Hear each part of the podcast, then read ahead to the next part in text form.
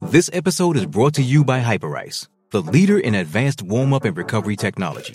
They have tons of innovative products, like Venom heated wearables to help soothe sore back muscles, Normatec compression boots to speed up recovery and increase circulation, and Hypervolt massage guns to improve mobility. Loved by athletes like Naomi Osaka and Erling Haaland. Try them yourself. Get 10% off your order with the code MOVE at hyperice.com. Survivor 46 is here, and so is On Fire, the only official Survivor podcast. And we have a twist this season. The winner of Survivor 45, Dee Valladares, will be joining us every week. We're going behind the scenes of the biggest moments, the how and the why things happen, and the strategy and analysis you can only get from someone like me, a Survivor winner. Listen to On Fire, the official Survivor podcast, wherever you get your podcast.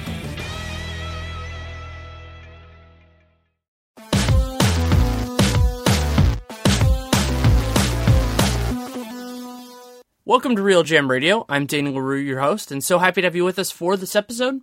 I had given Kevin Pelton of ESPN Insider the option before the playoffs started of which round he wanted to preview on the show, and he chose the second round, which I thought made a lot of sense because there were going to be some interesting matchups. We would learn a lot in the first round, and while we do not know all four of these because we recorded on Saturday, the off day for all the series, we only know the first three. We talked about all those, so started with Spurs Rockets, then moved on to Cavs Raptors, and then Celtics Wizards. And there are timestamps for those of you who want that in the description. And then we talk a little bit about Game Seven of Jazz Clippers, which will probably have happened after before a lot of you listen to this, but that's fine. You know that, that we kind of knew that going in. So hope you enjoy it. This episode is brought to you by SeatGeek. S E A T G E E K is the place to go for my personal choice for buying and selling tickets has been since long before they were a sponsor of this show or any of the other ones I'm affiliated with. And if you use the promo code REALGM, R E A L G M, you get a $20 rebate off your first purchase. Conversation runs probably a little bit over an hour. And as I said, timestamps for those who want it. Hope you enjoy it. Thanks so much for coming on.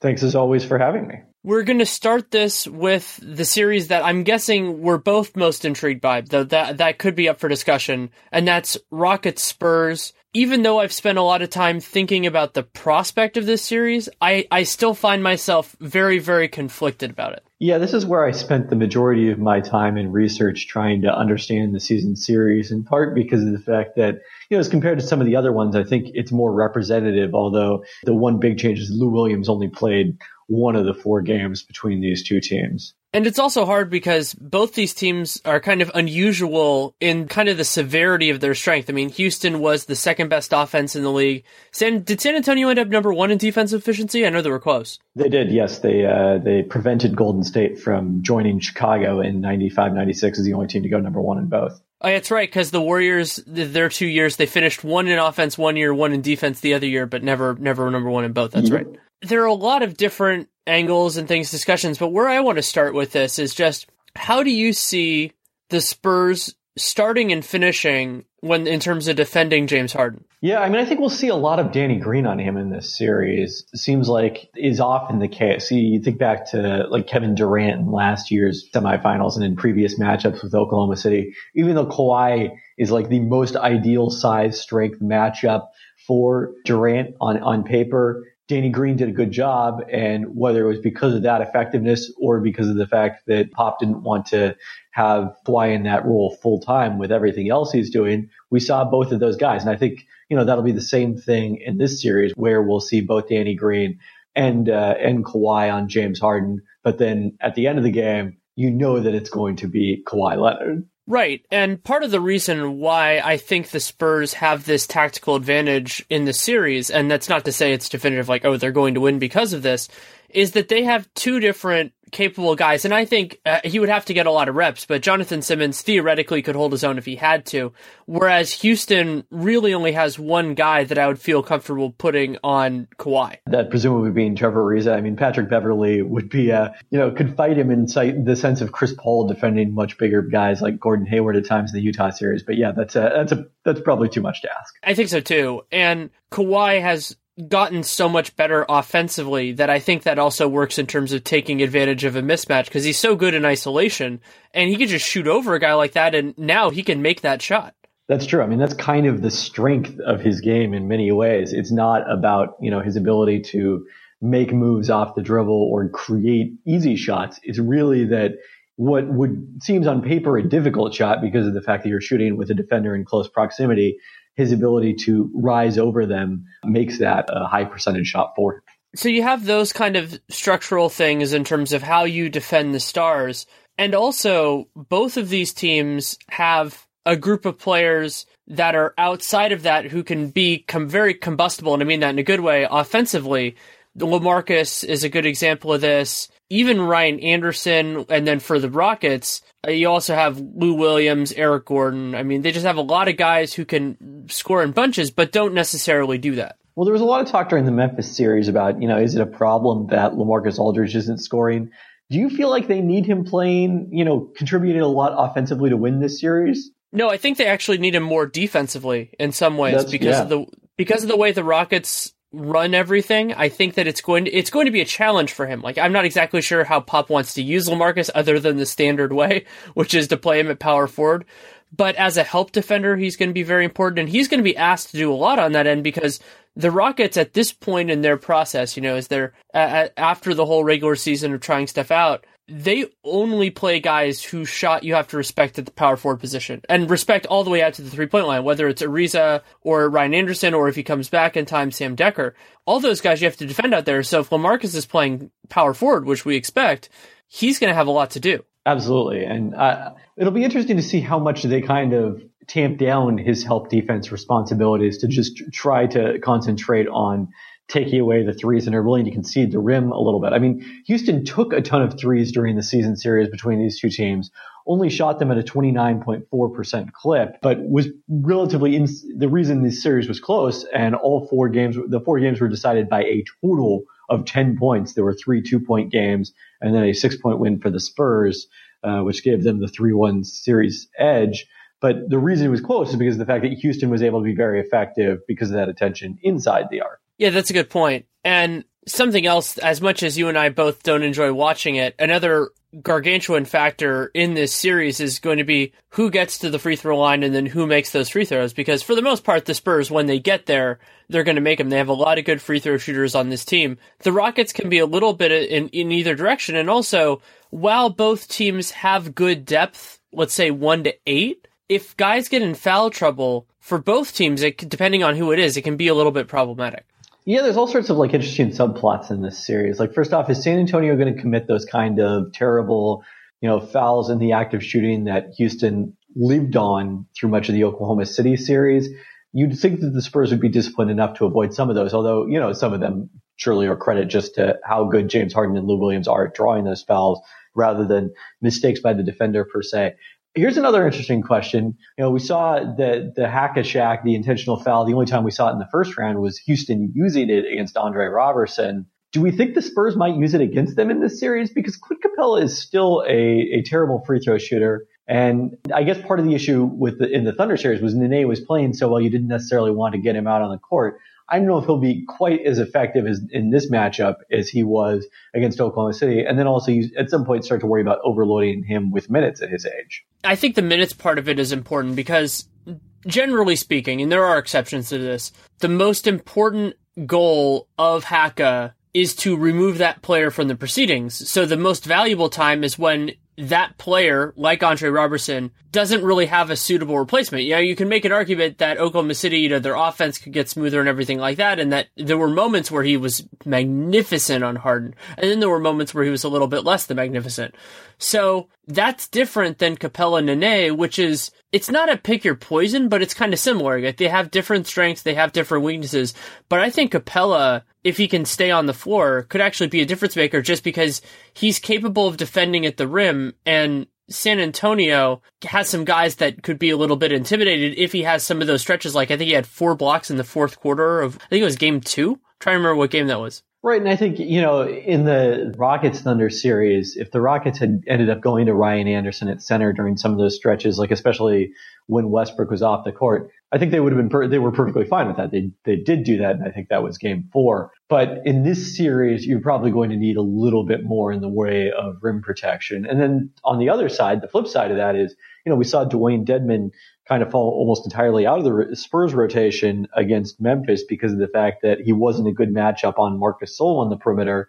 In this series, I think he's really going to be critical because he's the Spurs big man who has the best chance of doing what, you know, Steven Adams, uh, the Thunder wanted Stephen Adams to do, and he did admirable, although it's a, a difficult task of, you know, containing the, the ball handler on the pick and roll while also getting back to the roll man to try to take away that lob that the Rockets love to throw to Capela in particular without having to bring that third defender over to help against the pick and roll. It's fascinating because the Rockets and Grizzlies are both talented teams, you know, they're, that have succeeded, but in terms of pick and roll offense, they succeed in such dramatically different ways because of Marcus Gasol's unusual skill set for a center, and because Mike Conley and James Harden are vastly different as players. Yeah, yeah, it's a it's a very different challenge, and that's kind of the beauty of the playoffs is to see you know teams try to deal with these very different matchups.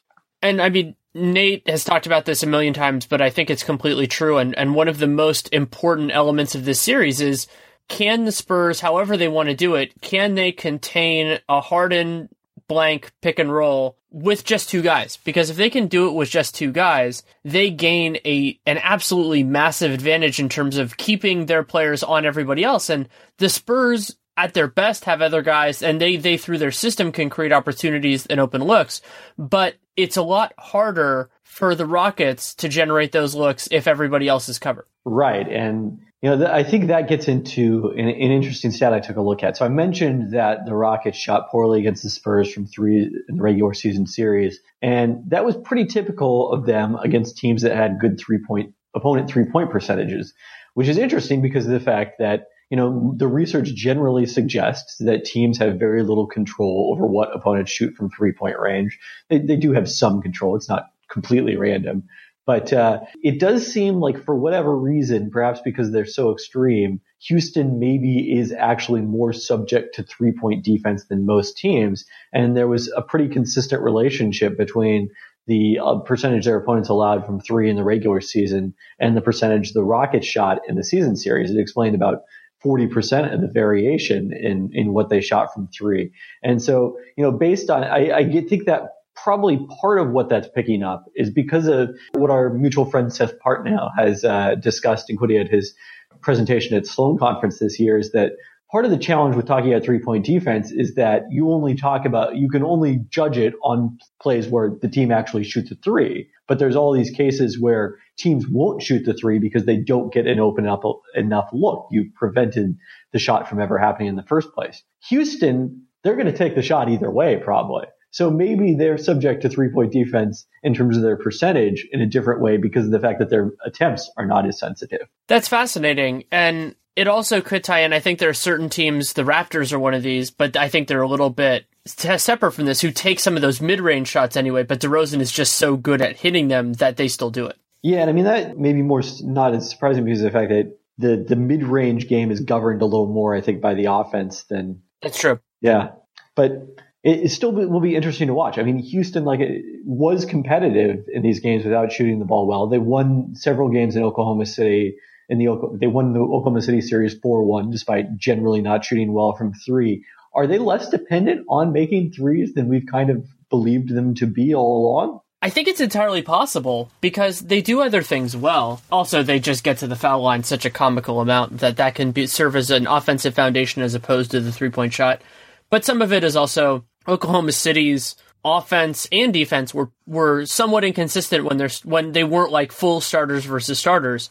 And that's something to watch in this series kind of for both teams is as they go through the ebbs and flows of their rotation because the Rockets, you know, they kind of intermingle their since they really only play eight players right now. They have to commingle their starters and the backups because they can't you can't do a hockey sub with eight guys.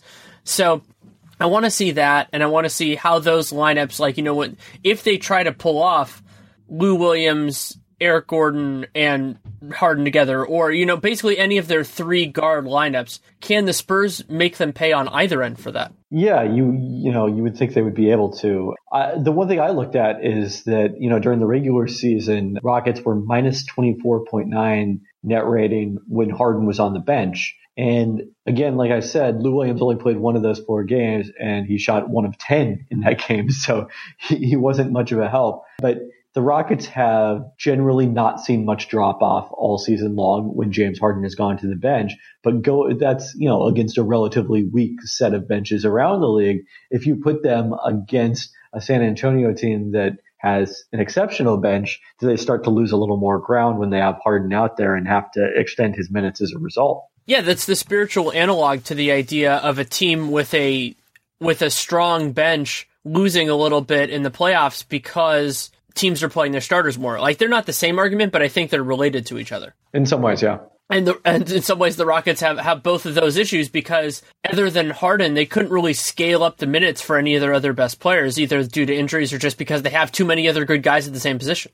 I mean, Ariz is probably the other one who you would expect is going to see probably going to match Kawhi's minutes at the at the starting point, and then you know play beyond that as well. And also, you know, is this a point where Pop stick, sticks with his guns and you know plays all of his guys. But another open question for the Spurs. I mean, we talked about the idea of Dedmon playing in this series when he was basically out of the rotation. Is that he has a lot of guys that he's kind of comfortable with, but not super comfortable with, and so how he mix, mixes and matches those guys will be absolutely fascinating because that's not a, a something he's usually had because there's been this foundation of you know Tony and Kawhi and Tim and to a degree Manu but right now, you know, Tony's been incredibly inconsistent. But I mean, a lot of his success has been reliant on making a ton of threes, which he doesn't usually do.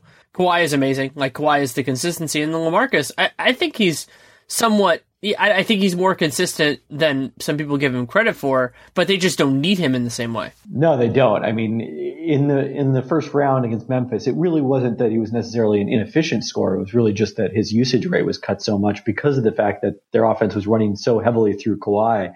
And it'll be interesting to see if that continues, especially late in games in this series. You know, you look at what made the difference in the season regular season series, as close as those games were, it often came down to most notably in the one game that, you know, kind of launched his MVP candidacy with the block on Harden at one end and the score at the other it came down to Kawhi making plays at both ends. I'm absolutely fascinated to see if the Spurs defense can hold up in this series because they have a lot of players who are smart but don't necessarily have the physical capability of matching up. You think about all of the Spurs true centers. Dedmon has flaws kind of in a lot of different ways. Talented guy. I like him a lot. Pau Gasol is going to have a lot of problems defensively in this series. Offensively, I think he could have some good games. And then David Lee is basically the same issue. You know, stretch him out, make him defend in space. And the Rockets are one of the few teams in the league that can actually credibly make any opposing big man defend in space because of the guys they play. Yep. I mean, that's, it's going to be a, a challenge. Is there any particular matchup that you think other than involving Harden and Kawhi that you think is going to be somewhat predictable or like a bellwether for the series? I think Tony Parker versus Patrick Beverley maybe because as effective as Parker was in in the Memphis series, you know, obviously like you said, inconsistent, and this is also a a very different defensive challenge going up against the the Bulldog defense of Beverley for you know multiple games. Will that wear Parker down over time? Uh, I, I'm I'm curious to watch that. I also want to see if the Spurs can capitalize on Lou Williams' defense. I think that's something Oklahoma City didn't do enough of for the most part of the series. But the Spurs, depending on how they run the rotations, could have better perimeter talent to do that. Especially like if, if they try to put Lou on Manu or try to put him, I mean, they can't put him on Kawhi. So Patty Mills, like those type of circumstances, just run him, run him in some actions, make him go, go off a bunch of screens and see what you can get. That makes sense. Yeah, especially Patty Mills could go off in, in that scenario. I'm intrigued also because Harden had such a such a good defensive matchup for him with Roberson, where he could basically just stand around and help out and not have to move very much.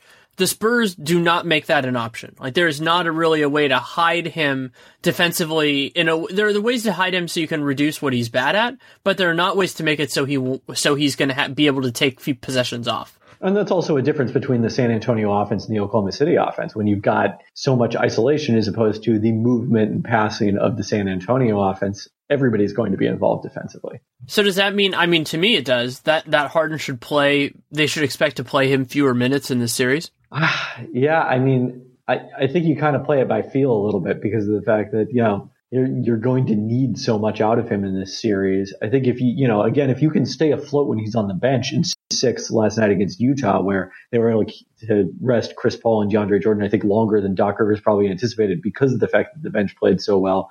Anytime you can steal those minutes, I think you're going to want to, but ultimately they may have to kind of live with some defensive deficiencies from him because of how important he'll be at the offensive end. That's a good point, and I'm excited to see it. And then, and also going along kind of with these lines is one of the matchups or combinations that Popovich has gone to a fair amount is David Lee playing at power forward, typically next to Pau Gasol after they move Dedmon into the starting lineup. I'm not sure that combination is going to work against the Rockets because they, they just the way they run their rotations, the way they run their actions, those guys together are going to be majorly problematic. Yeah, I would say I'm skeptical as well. I mean, part of it will come down to just is Ryan Anderson making open shots, which he didn't in the, the Oklahoma City series for the most part. Yeah, that and I think Pop will be more frustrated by the quality of looks in some degree than than the idea of whether they go in or not, considering his, the valuing of process. But at the same point, if they're not going in, then it's it's certainly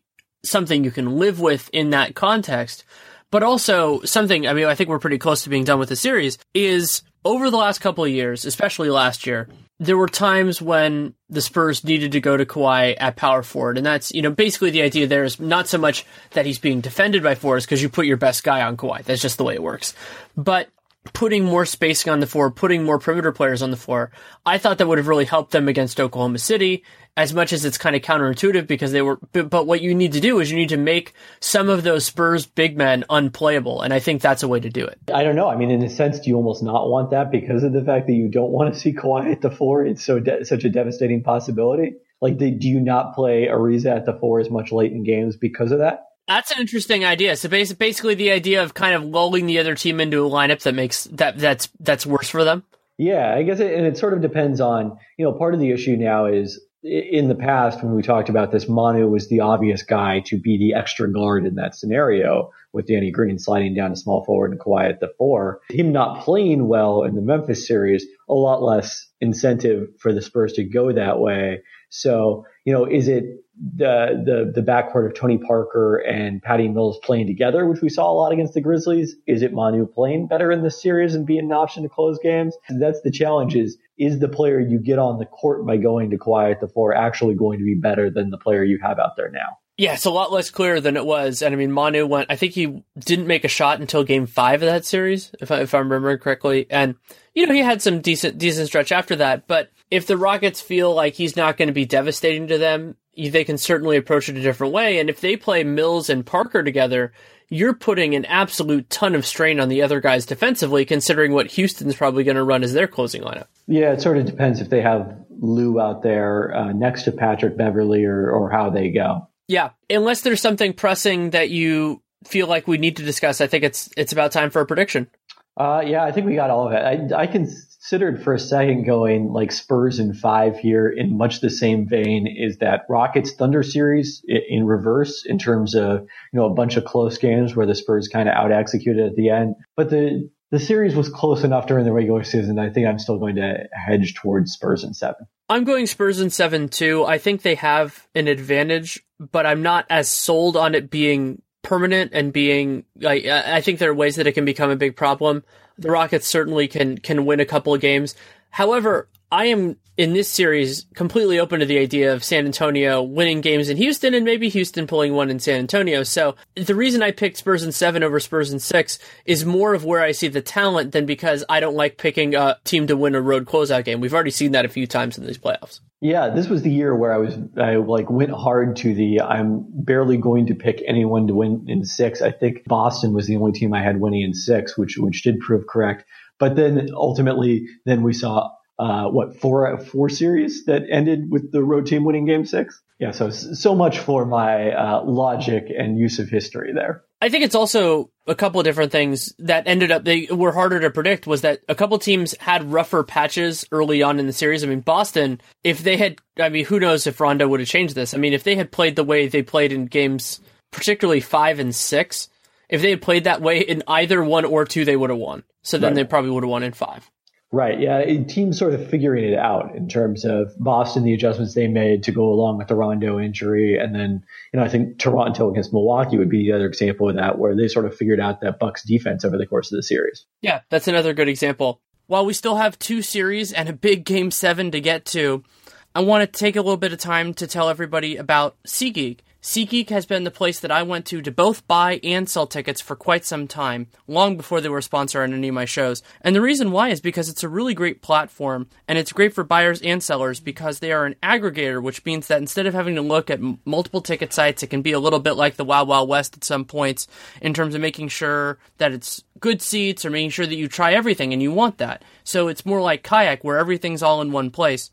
And also, they have a great tool called Deal Score. And what Deal Score is aiming to do is quantify the combination of ticket quality and ticket price. So instead of having to go through everything and say, oh, you know, well, what's good, what's bad, they can't tell you exactly what tickets to buy because they don't know whether you want to sit really close or you want to sit somewhere else. But they can tell you within your parameters what is the best combination of ticket and price. And so I think that's a really valuable thing. It not only saves you time, but it saves you money and it gives you comfort of mind. And one of the other things that I really like about SeatGeek is the way their promotion works with us. So you use the the free app, which is great, SeatGeek, S E A T G E E K, and then you use the promo code under the settings tab, and you say type in real GM, and then what they do is you, you place your order just like you would do any other time, and they will just send you a $20 rebate after you do so. So not only do you get to try it out, something I've used for a long time and really do enjoy, but you tell them you came from us, and you just get 20 free dollars. It's pretty fantastic. So again, it's SeatGeek,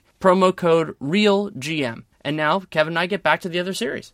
Okay, so we don't know yet what the other Western Conference series is going to be, so we're kind of going to leave that to the side for now. I think I know the answer to this, but which of the two Eastern Conference second round series are you most excited about?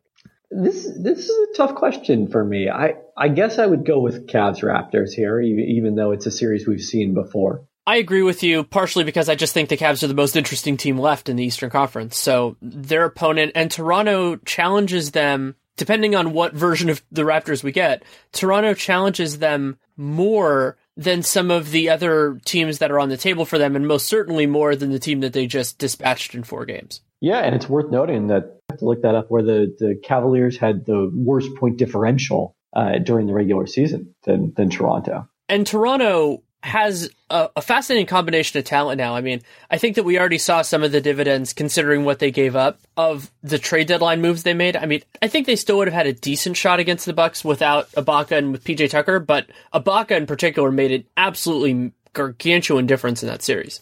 For sure, those guys both played a ton of minutes, and they make it difficult, I think, to read too much into the regular season series or last year's matchup between these two teams because you know they they only played in that final game of the regular season where Cleveland was resting everybody. And Cleveland has defended DeRozan and Lowry because the Raptors do theoretically, depending on what rotations they go with, they can have places to hide Kyrie Irving. But if they don't want to put LeBron on some of the other team's best players, they might just say, "Do the best you can, Kyrie." Yeah, and you know we've seen them try to kind of use LeBron in spurts on DeRozan. He's the guy to put out fires and then late in games in that matchup. And, you know, he's clearly far and away their, their best matchup for DeRozan because of, you know, DeRozan's strength and, you know, his, uh, his, the precision of his footwork, which are not things that, uh, are, are ideal for a J.R. Smith matchup. I think Richard Jefferson could do a pretty good job on him. Not great. I mean, DeRozan's a way better player, but I think that could work for little bits and pieces. It makes sense in the terms of taking away his strengths and sort of forcing him into uh, a slightly different style of play than he would ideally like to do. But then you're also asking a lot for Cleveland's help defense, which has been pretty shaky for the last couple of years, but especially this year.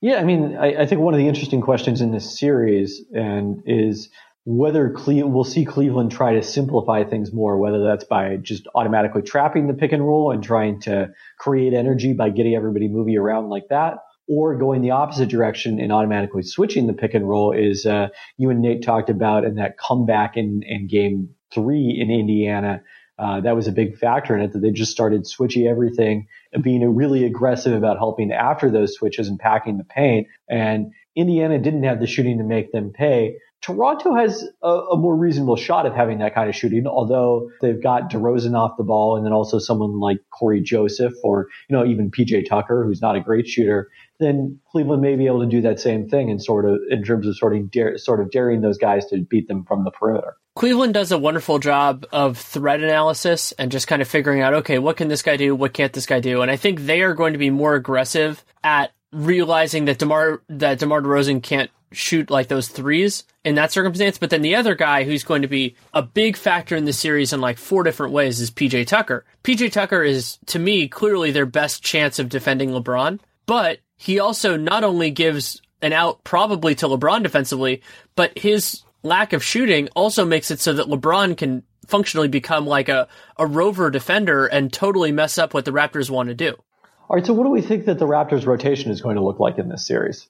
I don't think they're going to start Tucker, even though I think even though I think they probably should. They'll probably start games at least early on with their base lineup. I think they're going to go back to Valanciunas at center because they want him to. The only time he should play is when Tristan's on the floor. He's going to be an absolute disaster against Channing Frye. Yeah, yeah, completely agree with all of that, and you definitely want to uh, save your Serge Ibaka at center minutes for that matchup and, and make sure he's out there uh, against Cleveland's second unit. If we get Cleveland's second unit against the Lowry plus bench unit, which has changed around a little bit just because of the rotation minutes, it's going to be absolutely fascinating because the Toronto lineup, I, I, assume that that's when they'll probably make sure that PJ Tucker's out there to defend LeBron because LeBron can actually absolutely wreak havoc on that. And while Toronto can score a fair amount, I don't know if they can stop Cleveland's best offensive lineups. It's interesting during the regular season, the Lowry plus bench versus LeBron plus bench, which you know obviously great lineups for both of those two teams, uh, was pretty much a wash. They they kind of canceled each other out. And if that happens again, I would say that probably helps Cleveland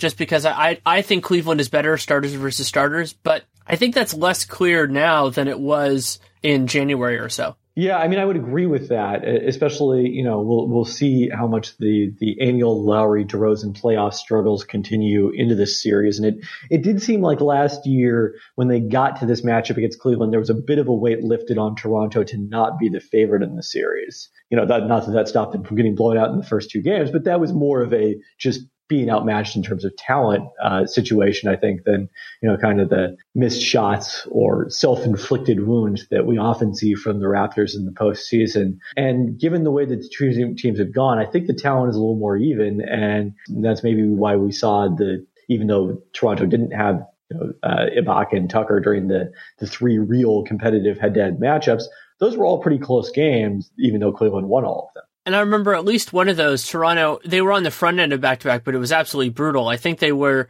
I think they played Cleveland in Cleveland and then flew back home to play the Warriors the next night. That sounds right now that you mention it. God, that's absolutely nasty. The league shouldn't do that. But I don't know in this series. I think one, something I really enjoy, and we've seen a little bit of this in the playoffs, is with Dwane Casey, how quickly is he willing to shed something, whether it's a lineup or a strategy, when it doesn't work? Because they actually have options now. Like they have with PJ Tucker, with Serge Ibaka, they can go in some different directions. This isn't, yeah, and also of course guys like Patrick Patterson, who has kind of had varied success from what I remember against Cleveland, to mix and match and see what see what works.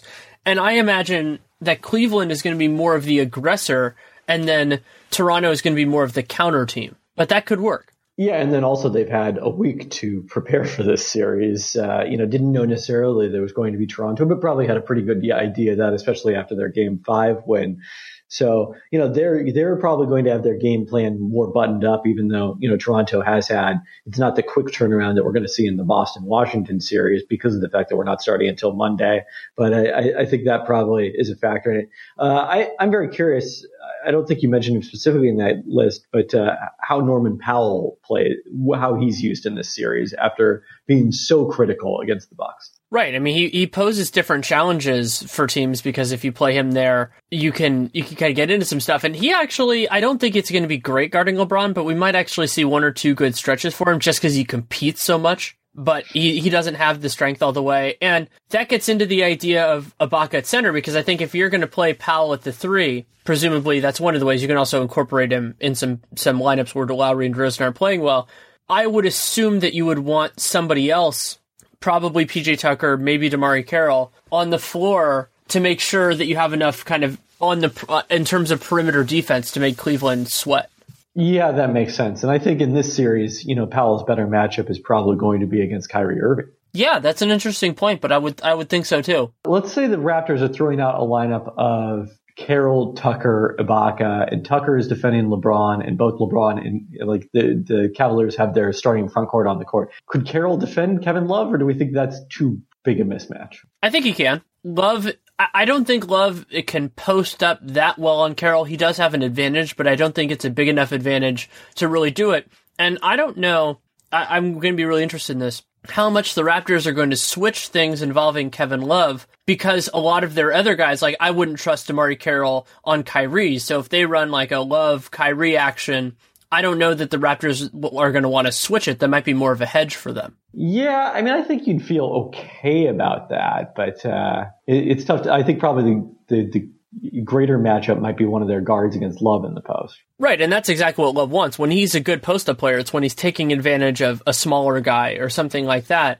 And if he doesn't have those opportunities, he's going to be less valuable. He is not somebody like I say this about Ryan Anderson sometimes, where I think you can just put a small on him, or actually, uh, Mo Speights is another guy like this because Love can take advantage of it. But they have to get him the ball, and also what Love has as an advantage over some of those other guys is he's a good passer. So when you send that double, as long as you if you bring it from an angle he can kind of anticipate, I think he can get out of it. Yes, that that is a big difference. And just someone who's experienced playing in the post as opposed to, you know, someone who is not a comfortable post player and is just going in there strictly because of the matchup. I, I think that that makes a big difference in his favor. Even though, you know, I think the I think the case for it is basically, you know, at this point, Love's post game has atrophied so much that I don't think he's a great option then, down there. And if you're going to Love in the post, it means you're not going to LeBron or Kyrie or whatever else. I don't think we've talked enough about the point guard matchup because I think it's entirely possible that for stretches of time they're going to guard each other. Yeah, the way the matchups work out, it, it, probably because of the fact that both of the teams have you know such other good perimeter players that that probably is going to be the case. And I could see Lowry having some games where he just rips Irving to shreds. I mean, Irving's defense has been pretty awful over the last couple of years, though he has brought it up when he has to. And this is one of those circumstances where that onus will likely be put on him. But whether it's fair or not, we have enough of a sample size that when the game gets close and, you know, if defenses are more engaged and get up, Kyrie can beat that because Kyrie is one of the best one-on-one creators in the league and Lowry can, but doesn't that often. Yeah, I'd say that I, am not necessarily, it's not necessarily that I don't think Lowry can do it, particularly if he's healthy. And we haven't seen necessarily that in the playoffs a lot of times.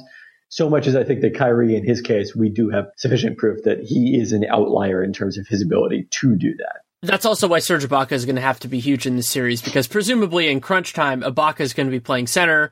But Kyrie then, if he is more aggressive in terms of getting out and helping, then that's going to open up a lot of opportunities for other guys, especially depending on whether Cleveland goes small or goes big, or whatever they do. They're going to have other options if Kyrie is on. Yeah. So what do, what do we think they do? Do they finish with Thompson? Do they take Love off the court late in games, which you know obviously we've seen at times. Uh, we know how good they are, generally speaking, with LeBron at power forward, but are are they willing to sort of deal with the uh, the internal issues that come with that?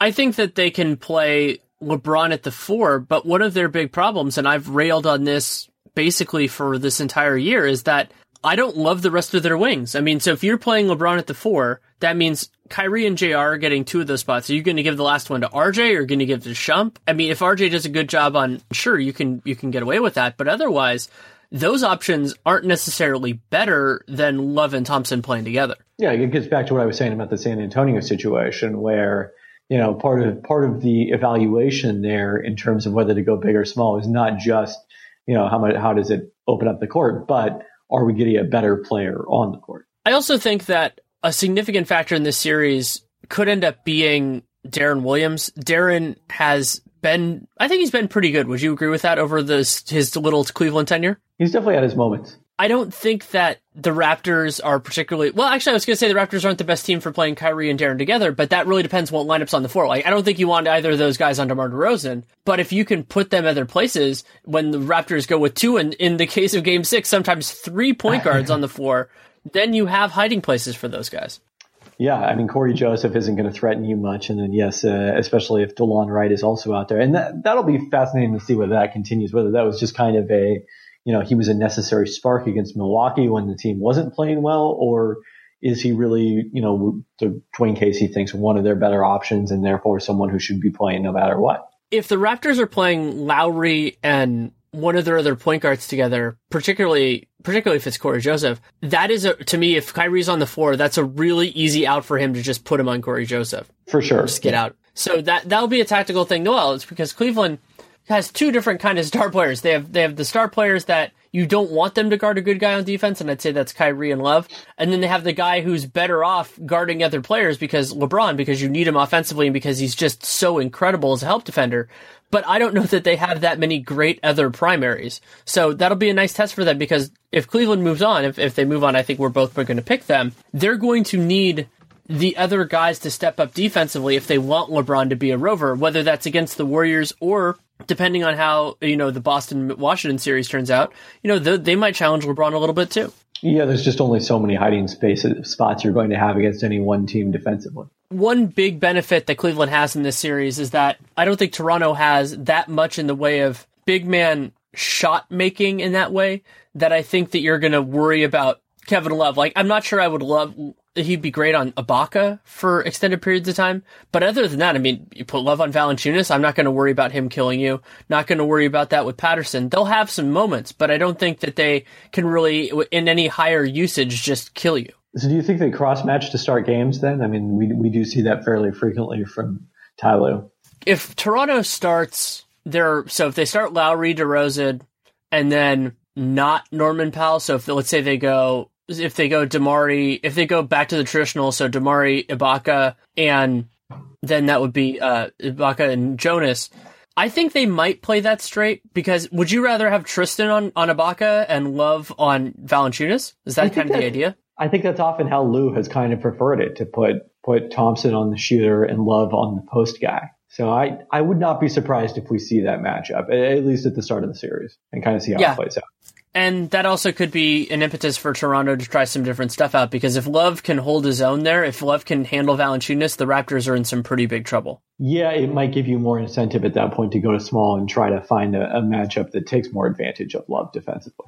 Yeah, I mean you can run Love in if in those cases Valanciunas is a pretty good. I, I think of him as a pretty good screener. He's not bad. He's not elite as much as I would like him to be, but he can create space. The difference between those is that Lowry and DeRozan can shoot that shot, but I don't think if they run their offense off those like 20, 25 foot pull ups that it's going to work as well as uh, other teams could do it. Like, let's say if Cleveland wanted to do that against Boston with Isaiah or against the Warriors. Yeah, that's reasonable. Anything else before we get into predictions that you feel like is an important dynamic in this series? I mean, I think one of them we talked about a little bit, but just who Dwane Casey plays and when is going to be just so significant because their options are vastly different from each other and they create different teams. I think one of the worst things that you can have as a coach in the playoffs is options because of the fact that it opens you up to second guessing. And it's not like they have continuity in the first place. You know, like this is not a Raptors team. Well, how would you say that in terms of continuity for them? I think the continuity is pretty high in terms of, you know, the core and the style of play is similar. It's easier, I think, when you're integrating a couple of complementary pieces and guys like Ibaka and, and Tucker who don't really change those things than it is if you're integrating Kevin Durant, for example. Even if even if that's less total minutes, it's still a bigger change philosophically. I think they push that a little bit harder when they go with Ibaka at center. Yeah, I mean it's not that different than when they probably you know went to Patterson in those smaller lineups is kind of right. a de facto center. Yeah, that's a good point. Uh, anything else before we get on to predictions? No, I think I'm ready to move, do that. I'll go since you went first last time. I'll go first this time. I think that the Raptors are better than last year, and I think that the Cavs are worse than when they played last year. Not significantly, but a little bit. But I'm still predicting the same result as last time, Cavs in six, because I feel that last year that didn't reflect the talent disparity between the teams. It was just that Cleveland took their foot off the gas pedal for games three and four. Yeah, completely agree with that. Not only you know, kind of the, the talent of the teams, but even the competitiveness of that series when you consider that I think Cleveland won all four of their games and were wins in blowout fashion. So I also have Cleveland in six in this one. If you were to pick a second most likely outcome, what do you think it would be? I think Cleveland in seven more than Cleveland in five. Yeah, I'm going that way too. I mean, it would be a lot I mean, five would be an impressive domination considering the Raptors have personnel things with Ibaka that can be advantageous, and they also have players who can have really good nights. So I, th- I think that's fair as well. I mean, you know, it's it's certainly possible if we see the Raptors team that we saw in early in that Toronto series or in that Milwaukee series, and then obviously seen in the playoffs in the past. It wouldn't stun me from that standpoint, but I am still convinced that despite that struggle, that the Raptors have the best chance of beating the Cavaliers of anyone in the East. Yeah, and if we're both picking in six, I think that doesn't that does not bode particularly well for who they'll face in the in the next round if they make it. And we know those two teams because of what happened yesterday the Wizards and the Celtics a don't like each other, which is fun, but B, I, I brought this point up on on Dunked On last night. I think that both teams have strengths that are going to be problems for their opponent. I agree with that. Yeah, I think this is going to be a, an interesting matchup f- from that standpoint. And uh, another one where even though I, I think the, the regular season series helped me crystallize how I think about this series, it, looking back through it, it's probably not all that predictive. And, you know, I'm the one who had, who has you know touted and based on the the research I've done the importance of the regular season head to head matchup. But sometimes you get ones where the games just aren't representative of the teams as they're going to be in the playoffs, and this looks like one of them. The first game these two teams played, the Celtics were without without Jae Crowder and Al Horford, and the Wizards got a combined 34 points from Trey Burke and Marcus Thornton, who will probably score about 34 fewer points than that in this series, depending how much garbage time Trey Burke plays. The next two games, no Avery Bradley for the Celtics. Also, Jordan Mickey got a random start because I think Amir Johnson missed one of those games. So it really was only in the fourth and final meeting between these two teams, which Boston won at home, that we really saw the Celtics' actual starting lineup against the Wizards. And that game had some weird stuff of its own. Like I think Marcin Gortat only played 11 minutes in that in that one. They used a lot of Ian Mahinmi, and we don't know what his availability is going to be for this series. But I think there are a lot of different avenues with this. And the place that I want to start is Boston's challenge defensively because Boston has a lot of wonderful defensive players. And on the perimeter, they have Avery Bradley, who's a, certainly an all defensive team contender, Marcus Smart, who's strong as all get out and very talented, and Jae Crowder. I don't love any of those three guys on John Wall. Yeah, it's interesting. John Wall wasn't really that effective against the, the Celtics in the regular season, but I, am not sure if it was necessarily because of what the Wizards were doing defensively or just him not making shots. And he's certainly coming into this series on a rhythm. He was phenomenal against the against the Hawks overall. Absolutely. And another case where, you know, it was talked about the Celtics, it's debatable after, you know, Jimmy Butler was probably the best player in the, their last series. It's debatable whether Isaiah or John Wall is the better player in this series. I would rather have John Wall, but Isaiah certainly will have some big games. And my assumption, th- this could be challenged a little bit if, you know, if, if Beal really wants it, is that Wall's actually going to guard Isaiah on the other end, whereas I do not think Isaiah is going to guard John Wall because if Isaiah guards John Wall, they're dead. Yeah, and I think that's one of the big questions of this series is how do the Celtics hide Isaiah Thomas defensively against a team that has two guards as good offensively as Wall and Beal? Probably the answer to that is ultimately going to be often Otto Porter and then maybe Kelly Oubre late in games if the Wizards finish games with a smaller lineup. And, you know, whether Porter and those two guys can make the Celtics pay or, you know, how creative Scott Brooks can do in terms of small, small pick and rolls to try to force Isaiah Thomas onto Wall and Beal, uh, much as we saw with the, the Bulls doing that with Jimmy Butler in the last round. And, and kudos, by the way, to Isaiah Thomas, who I thought did a pretty good job defensively against Butler late in that series. Uh, just fighting and making him shoot difficult turnarounds as opposed to getting easy looks. And that ties in with something that I would be a little bit concerned about as the Wizards, but it depends because early in the Bulls series, the Celtics were not providing enough resistance. Well, not early, middle of that series, enough resistance on those small, small pick and rolls, but they got better at it over the course of that series just because Chicago was doing it so much that they figured out an incentive. And so they have that more in place for this series than they would have otherwise. Yeah, it's a good point. I mean, I think the the more you see anything as a, a, defense or or as an offense from the other standpoint, the more you can adapt to it. And uh, I guess that that could be looked at as a positive. The fact that that Chicago series was as difficult for the Celtics as it was. Another challenging area for both teams going into that theme that I talked about is I feel like both Marcin Gortat and Al Horford are going to have challenges guarding each other. Yeah, I mean, in Gortat's case, I think it's probably about you know getting on the offensive glass and and hurting the the Celtics that way, much as Robin Lopez did in the rat last round. The first question probably we should be asking here are is are they going to match up with each other, or as we talked about with the Raptors, do we see the Celtics going back to their regular starting lineup in this series after Amir Johnson was uh, a DNP CD towards the end of that series with Chicago? It's definitely interesting, but if you bring Gerald Green into into that equation, I don't know where you put him either. Are you going to put him on Markieff? I mean, I assume you have to go Jae Crowder on Markieff in that case then that means Gerald Green defending one of Wall or Beal. if you're not going to have Isaiah do it, yeah. When when you put it that way, it really seems like a tough fit. It could be Marcus Smart, but then there are other problems that get exacerbated there. I mean, yeah, Amir Johnson is a more reluctant shooter, but damn, that could be problematic too. My guess, and it's nothing more than that, is that Brad Stevens will probably go back to Amir because of the fact that you know, it's easier to probably adjust from the baseline than it is to start with something different and try to go back to the baseline after that. So that would be my guess, but it's it's again nothing more than that. And that's why Washington having a better starting five is so devastating in this series compared to Chicago because Stevens had the latitude to screw around because Chicago wasn't going to make you pay at every spot. yeah, did make them pay in the first couple games of the series, you might say. But yeah, uh, that and that's maybe one of the interesting differences between these two teams is the fact that even though the Celtics are the higher seed and the, the number one seed in the East, you probably feel much more comfortable about the Wizards starting five, and that makes it incumbent on the Celtics to dominate the situations where the Wizards have their bench units in there. And that gets into one of those more surprising dynamics, at least to me, in the Washington Atlanta series, was that the Wizards, for whatever reason, performed substantially better with Beal on the floor and not Wall than Wall and not Beal.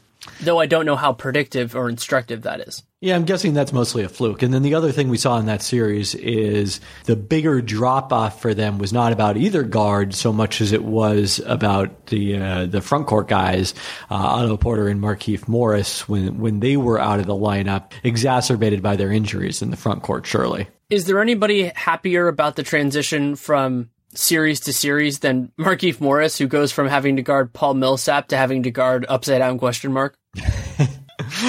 well, that that's true, but he, he did seem to relish the trash talk battle with Paul Millsap. He can trash talk all those Celtics guys, and they're not they're not going to do a whole lot to make him eat his words like Paul Millsap did. That that is very fair.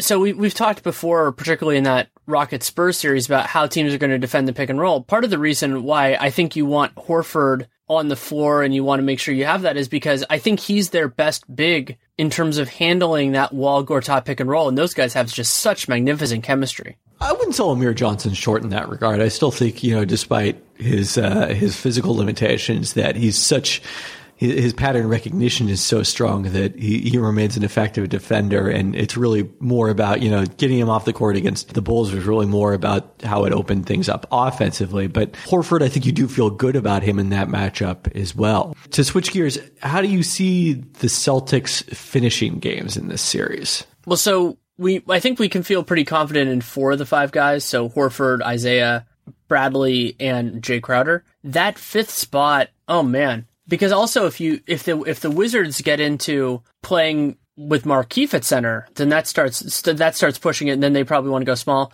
My instinct is to always go with the team's best player that is outside of that, and that would be Marcus Smart to me. Right, and he gives you you know he's a good defensive option against the Wizards guards. Uh, it's just a question of how much you can live, how aggressive Washington will be doubling off of him, and how much you can live with that.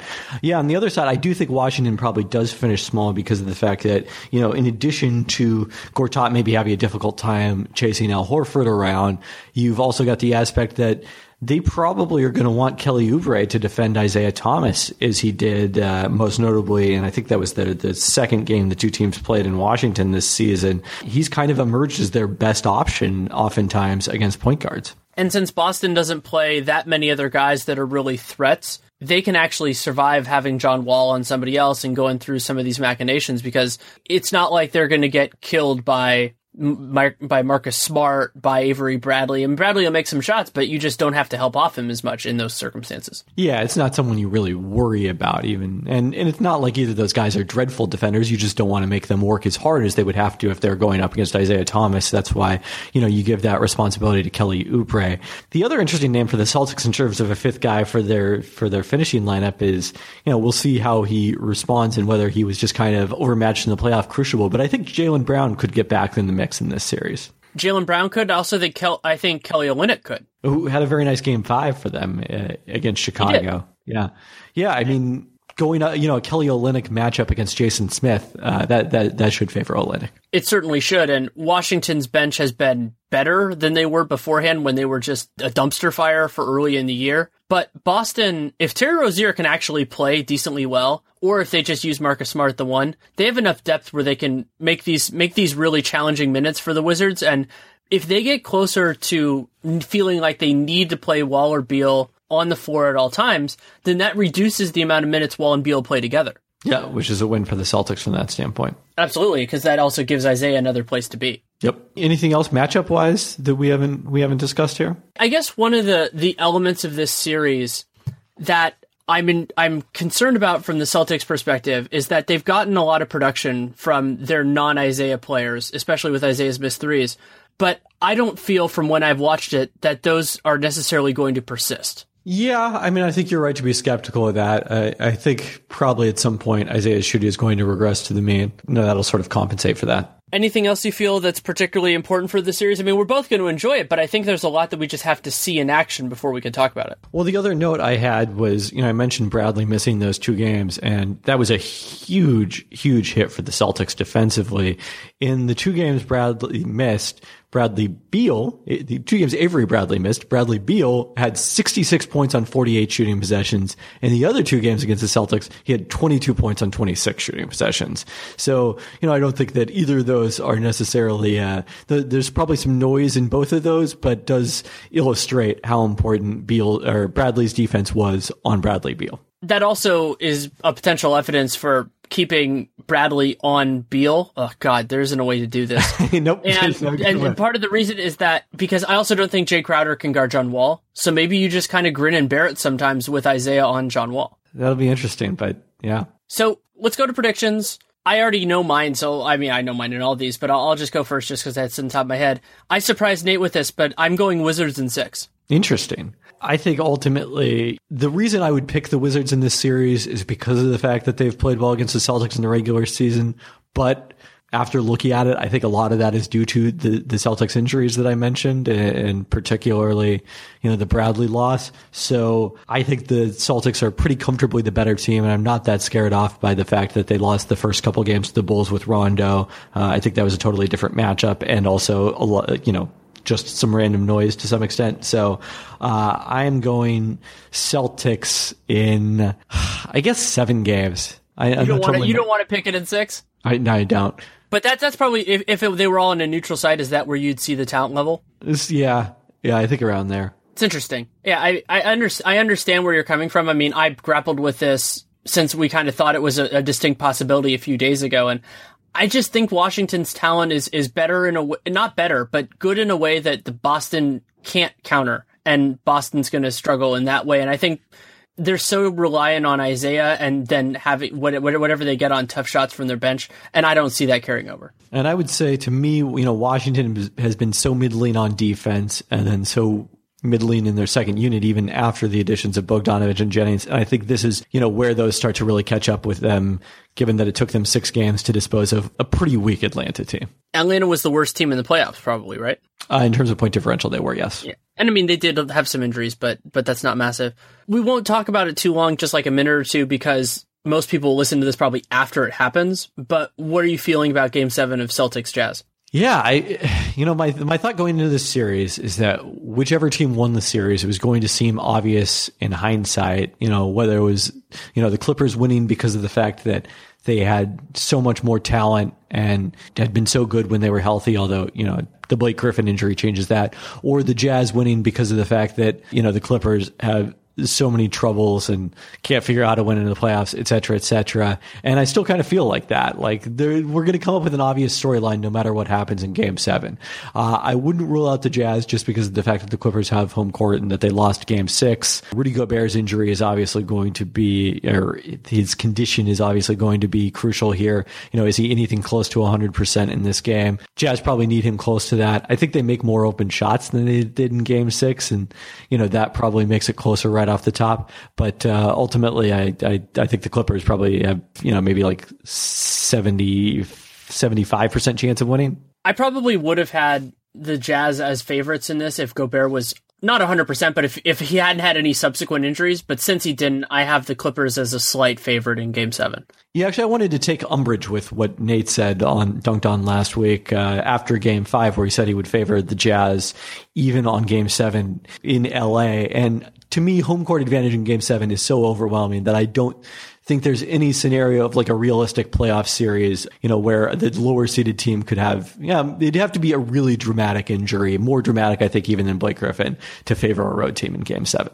The Clippers also played way better defense in game six than I had completely believed that they were capable of without Blake. And I don't think that's going to run for all of game six, especially because it didn't even in the first half, and the first half defense wasn't good. The Jazz just missed a ton of shots. But I think they can get enough of that that, that the, they can hold their own. How big of a factor do we think Austin Rivers was in that? He was a significant factor. I mean, he was a player that that can execute their scheme and that is competent, and they didn't have any other substitutes, so he helped a lot. Yeah, I mean, you know, uh, Gordon Hayward, a really strong offensive game, but didn't go nuts, and they were able to keep Moute on Joe Johnson, who was quiet in this one. So I, I, think they have to feel really good about the minutes they got from Austin Rivers, and especially the fact that he was able to play 35, two games removed from that hamstring injury. Absolutely. I think that's enough for now. Thank you so much for coming on. All right. Always a pleasure. Thanks again to Kevin Pelton for taking the time to come on. You can read his amazing work at ESPN Insider, and you can follow him on Twitter at K Pelton. That's K P E L T O N. It's always a challenge this time of year with a weekly podcast to strike the right balance because, especially in this case, where one series hadn't finished before the second round started. So I, I, hope we did a good job. I hope you really enjoyed it.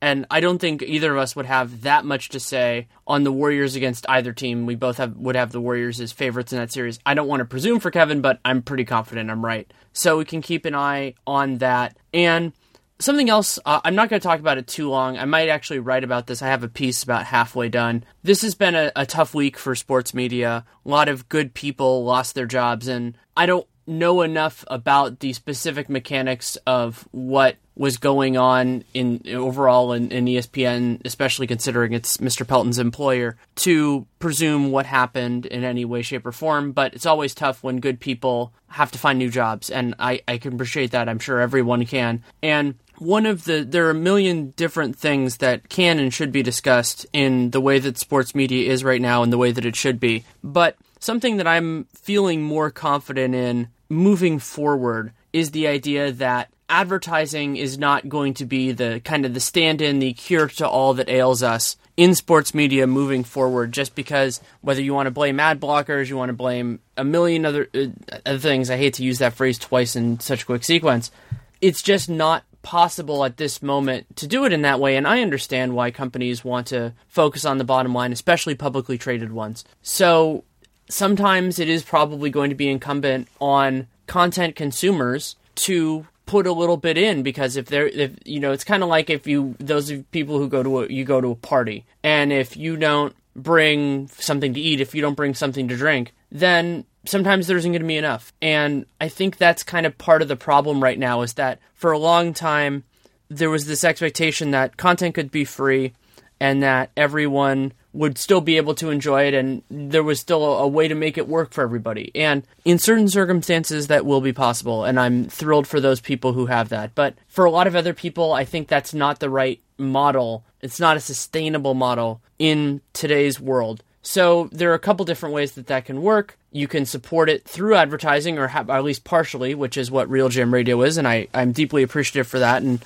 deeply appreciative of our sponsors. And then there are, there are other models as well. I mean, I, I write for the Athletic. The Athletic is has subscribers. They have a base of subscribers. They don't have ads, and that's been working very well for them, for us. And then Nate Duncan and I actually just started started something else, which might be the kind of the advent. No, I don't want to be that broad about it, but an, a slightly different model, which is having certain content be ad supported, but then having other kind of means of, of revenue. And so what we did is we started a Patreon, patreon.com slash Duncan Leroux, D-U-N-C-A-N-L-E-R-O-U-X. And what we're basically what we're trying to do is use that in a way to not only give us supplemental income in case advertising changes around for Dunked On or for anything else, but also maybe use that ideally as fuel to help keep the Twitter NBA show going because the nature of that is it's hard to get advertising and deal with sponsors because it's been hard to monetize so far. So that's another way to kind of work with what we're doing. So that's what we're trying right now. You can subscribe to that if you want. You absolutely don't have to. Do whatever makes you happy.